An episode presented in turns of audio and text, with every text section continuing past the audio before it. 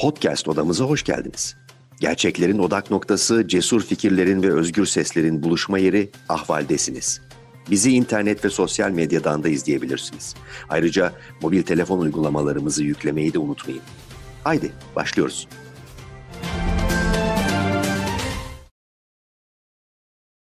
Ahval TV'den herkese merhaba. Ahval Genel Yayın Yönetmeni Yavuz Baydar'la birlikteyiz. Yavuz Bey hoş geldiniz. Merhaba Ali. Bugün internet portallarına getirilen sansürü konuşacağız. Başta Netflix olmak üzere Türkiye'de yayın yapan, online içerik üreten internet sitelerine bir sansür e, olarak yorumlanan RTÜK'ün kontrolüne geçen internet mecrası konusunu konuşacağız. Birçok e, uzman, konuda uzman ve hukukçu artık bu yolla hükümetin bir nevi aslında yabancı medya kuruluşlarını hedef alabileceğini ve buralarda internet mecralarına sansür uygulayabileceğini söylüyor. Siz neler söyleyeceksiniz? Bir, yeni bir darbe mi yani internet portallarına yönelik? Evet, bir e, yayıncı, medya yöneticisi, gazeteci, haberci, yorumcu, analist olarak söylenebilecek e, tek şey var başlangıçta. Bu e, sansürü birkaç merhale daha genişletme girişimi. Sansürü büyütmeye çalışıyorlar. Bunun başka bir adı yok, başka bir tanımlaması yok. E, bu e, aslında e, geçen yıl gündeme getirilmiş olan bir e, uygulama talebiydi. Biraz bekletildi. E, Netflix adı zikredilmişti. Buna benzer diğer platformların da adı zikredilmişti.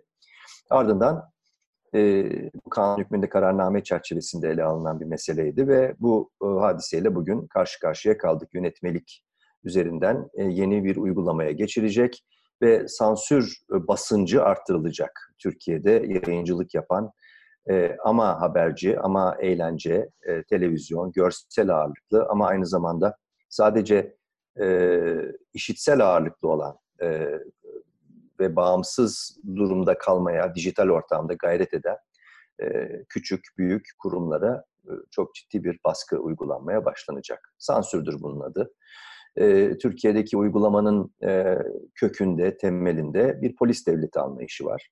Polis devleti kontrol e, üzerine kurulu bir devlet anlayışıdır. Her şeyi kontrol etmek istiyorlar.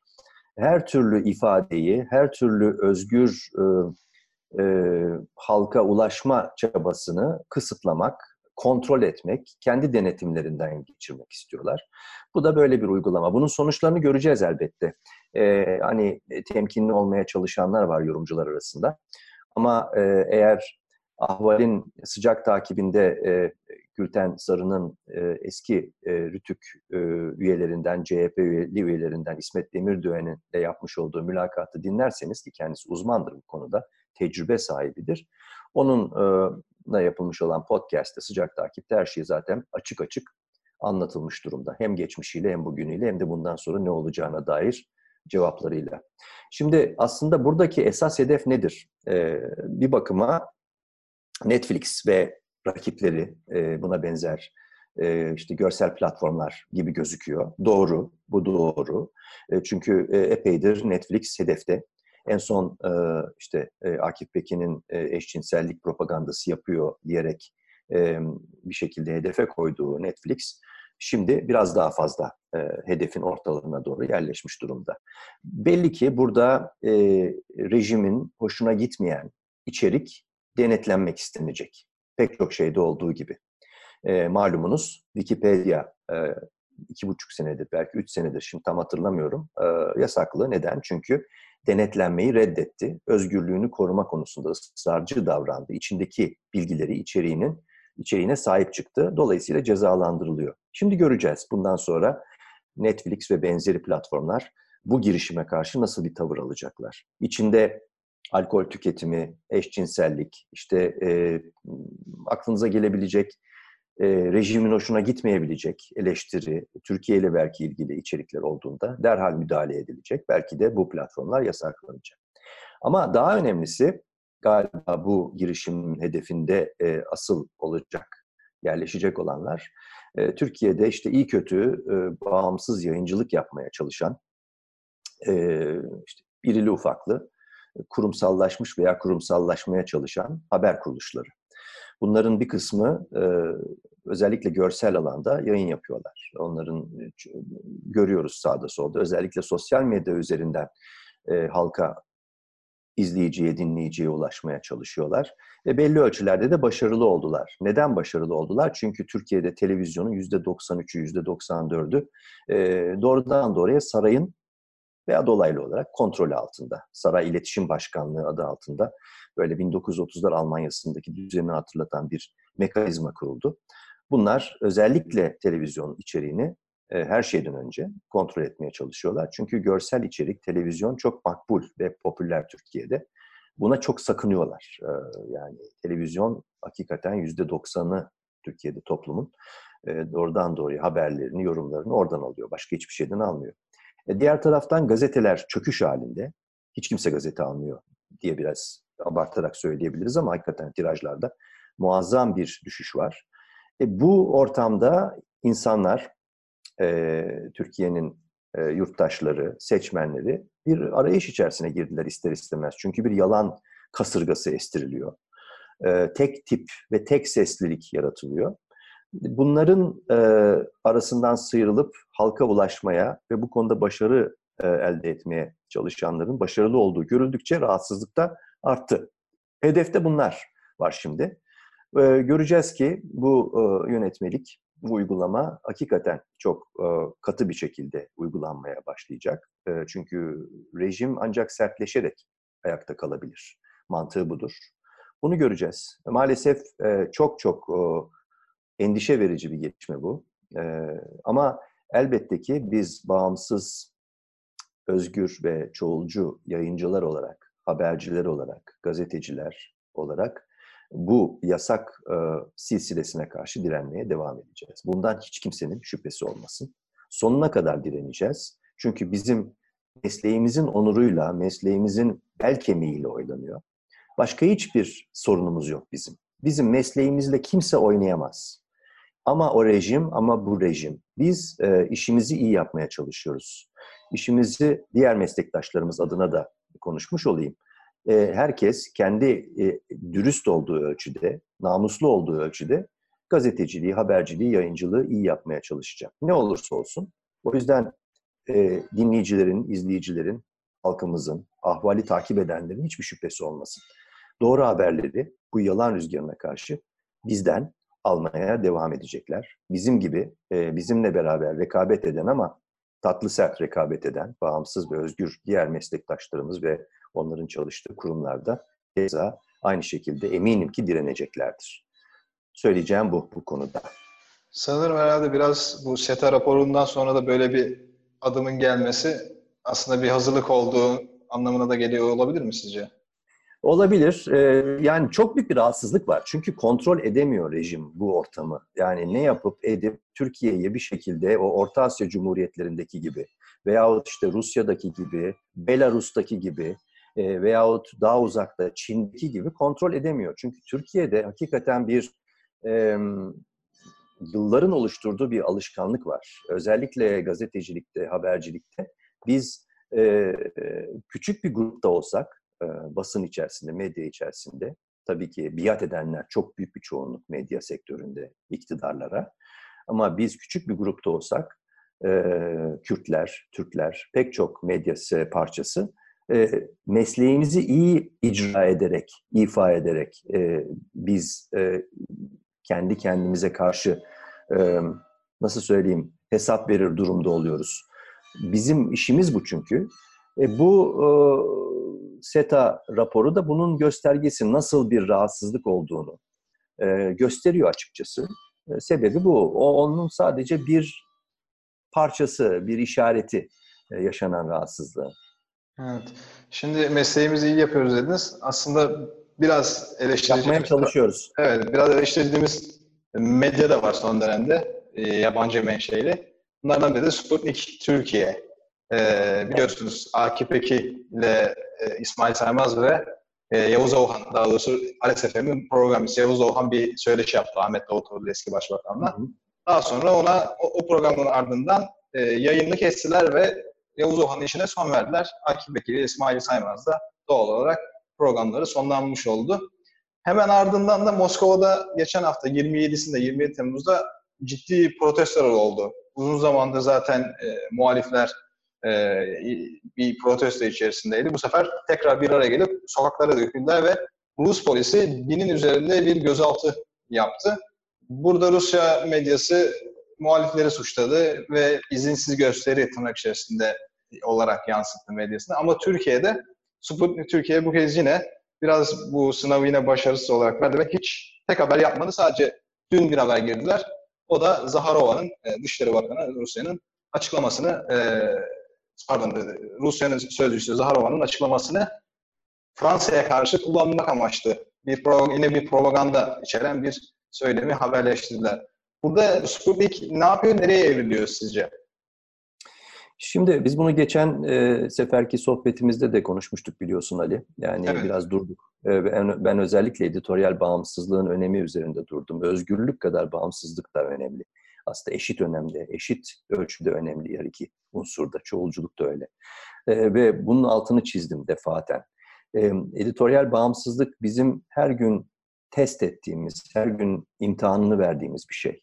E, nerede çalışıyor olursak olalım, hakikaten bağımsız mıyız? E, haberlerimizi seçerken, sunarken, hazırlarken, içeriklerini toparlarken ne kadar bağımsız davranıyoruz? Bizim esas meselelerimizden bir tanesi bu. Şimdi bunun altını çizdim ve nitekim çok geçmeden işte bu e, son yaşanan Davutoğlu hadisesinden sonra e, bu durumla karşı karşıya kaldık ve hakikaten e, Sputnik ki biz ahval olarak biliyorsun her gün yakından takip ediyoruz. Çünkü içeriğinden yararlanıyoruz. Bizim evet. görmediğimiz şeyleri de görüyorlar. Bu çoğulculuk da işte bu açıdan önemli. E, Sputnik maalesef bu sınavı e, veremedi. Bu sınavı sınavla bu kadar çabuk karşı karşıya kalacağını da tahmin etmemiştim doğrusu. Aslında e, yani pek çok e, yandaş dediğimiz e, işte Türkiye Medya Kuruluşu'nun organının e, yapmakta olduğu, uygulamakta olduğu yayıncılığı orada tekrar etmiş oldular. Ne yaptılar?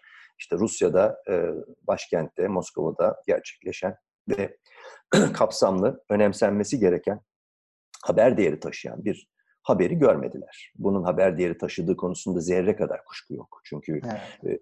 e, yani bir e, sıkı bir rejime karşı orada insanlar toplanmışlar ve bir şiddet uygulaması olmuş e, karşı karşıya gelinmiş polisle göstericiler arasında ve e, olaylar yaşanmış, görüntüler e, ortaya çıkmış e, ve bir, bu tabii takip edilmesi ve haber olarak verilmesi gereken bir şey. İşte böyle durumlarda çıkıyor ortaya editoryal bağımsızlığın önemi.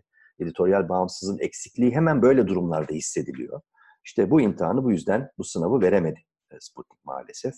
E, aslında yapılması gereken şey şu, işte e, daha önce Davutoğlu hadisesinde yaşandığı gibi Sputnik Genel Yayın Yönetmeni'nin çıkıp da biz bunda haber değeri görmüyoruz gibi saçma sapan şeyler söyleyeceğine e, çıkıp yani biz e, dürüst oluyoruz, dürüst olmak zorundayız. E, biz editoryal olarak bağımsız değiliz arkadaşlar. Evet. Sevgili halk, biz değiliz, bağımsız değiliz ama elimizden gelen en iyisini yapmaya çalışıyoruz deseler pek sorun kalmayacak. Dürüstlük burada çok önemli. Şeffaflık ve dürüstlük. Ama bunu demediler, e, lafı dolandırdılar.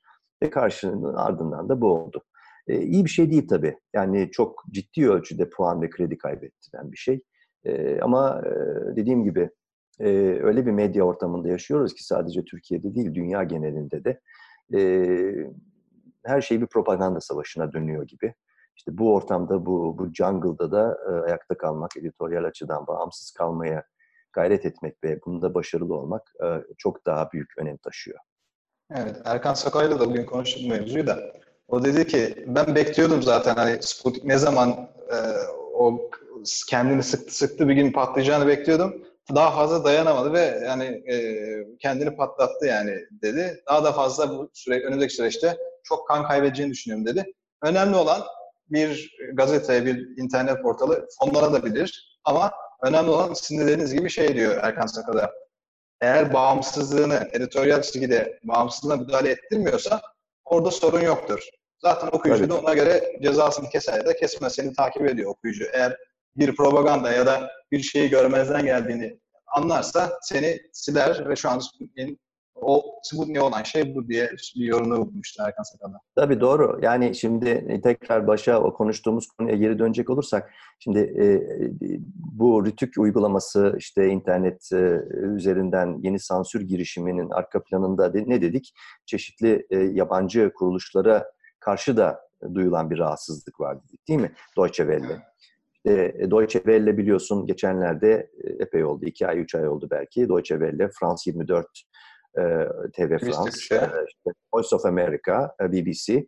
E, bunlar bir araya gelip e, bir e, yani ortak yayın yapma kararı aldılar. Şimdi bunlara baktığımızda zaten ne görüyoruz?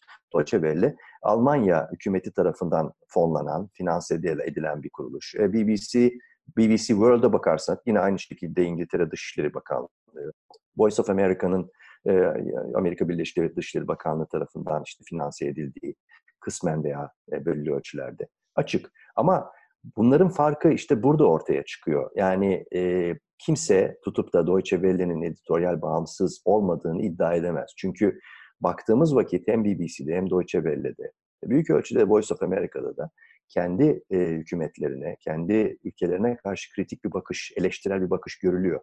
Aradaki fark biraz bu. Bunu bunu yakalamak ve görmek lazım. İşte editoryal bağımsızlık bu yüzden bir tehdit. Polis rejimleri, polis devletleri için, otoriter rejimler için e, bu yüzden bir tehdit oluşturuyor. E, bunu da altını çizmek lazım. Evet, çok teşekkürler Yavuz Bey. Bir şey daha ekleyelim istersen. Tabii. Konuşmadık. Tabii. Bu e, Suriyeli mülteciler konusunda hakikaten bazı meslektaşlarımızın sergilediği davranış, tavır son derece rahatsız edici. E, aslında kendilerine sorarsanız, yani isim vermeyelim burada ama zaten kim oldukları sosyal medya ve onun dışındaki e, platformlarda işte WhatsApp gruplarında falan net olarak biliniyor ve açıklanıyor öyle bir e, durum yaşanıyor ki e, bu arkadaşlarımıza sorsanız e, onlar kendilerini bağımsız gazeteci, özgür gazeteci olarak e, savunacaklar. Ama e, bu durumlarını, bu tavırlarını, bu yabancı düşmanlığını, özellikle Suriyeli aleyhtarlığı üzerinden ortaya çıkan e, kapanmacılığı e, ve adeta kısmen ırkçılığa varan tavırlarını Amerika Birleşik Devletleri'nde bu Trump'ı tutan Fox TV, Amerikan Fox TV'yi kastediyorum veya diğer sağcı kanallarla falan orada çalışanların yaptıklarıyla karşılaştırsanız kızıyorlar. Halbuki hiçbir fark yok. Onlar da bir propaganda mekanizmasının, dalgasının parçası olmuş halinde durumdalar. Ve daha da kötüsü, Türkiye'de biraz meşhur olan bir gazeteci, herhangi bir gazeteci, özellikle televizyonda oluyor bu, ne oldum delisi haline geliyor bir müddet sonra alkış kıyamet adı altında ve bu şöhreti kaldıramamaya başlıyor. Fazla bol geliyor elbise ona. Bu çok yaşanan bir şey Türkiye'de. Ve bir müddet sonra bu şahıslar, e, A, B, C isimlerini yine vermeyelim, epey var etrafta. E, parmak sallayarak, el kol hareketleriyle, işte e, suratlarını ekşiterek, gözlerini açarak gazeteciliği bir tarafa bırakıp haberciliği bir tarafa bırakıp siyasi parti temsilcileri, siyasi parti yöneticileri gibi e, ortalığa e, kanaat saçmaya başlıyorlar. Bu son Suriye tartışmasında dikkat edin, böyle konuşanların yani Suriyeliler gitsin kardeşim bütün meselelerin e, işte sebebi bunlardır, istemiyoruz bunları mealindeki e, bu propagandayı, e, bu analiz falan değil artık yani gazetecilikle, habercilikle ilgisi olmayan bir şey. Bu sadece bir e, siyasi kanaat e, sunumu. Bunu yapanlar e, artık gazetecilikle falan ilgileri kalmamış kişiler olarak görülmeli. Onlar birer e, belki olmayan kendi siyasi partilerinin yöneticileri gibi ortaya çıkıp siyaset yapıyorlar artık. Yani evet. buradaki esas problem burada.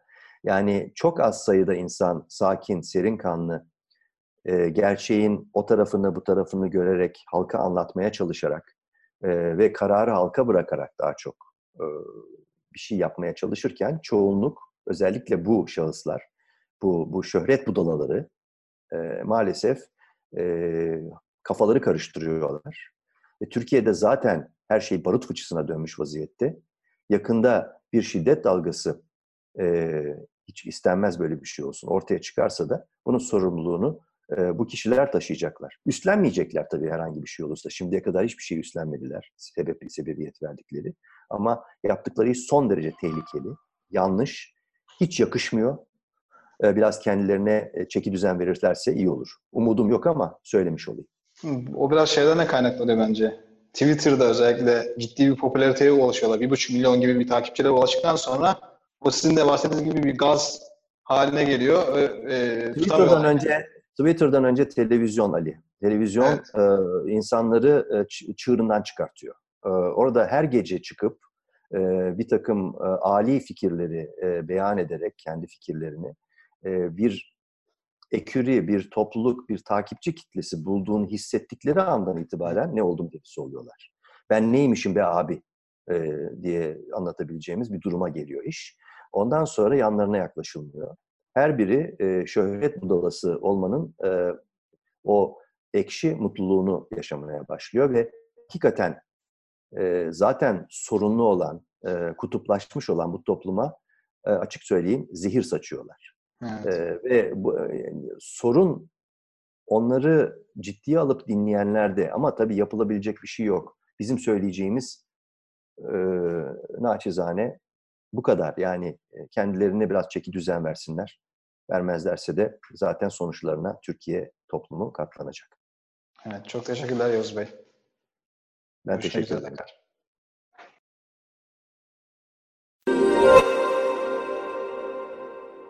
Ahval'in podcastlerini tüm mobil telefonlarda Spotify, SoundCloud ve Spreaker üzerinden dinleyebilirsiniz. Apple iPhone kullanıcıları bize iTunes üzerinden de ulaşabilir. Türkiye'nin ve hayatın cıvıl cıvıl sesleri Ahval Podcast dizisinde. Kulağınız bizde olsun.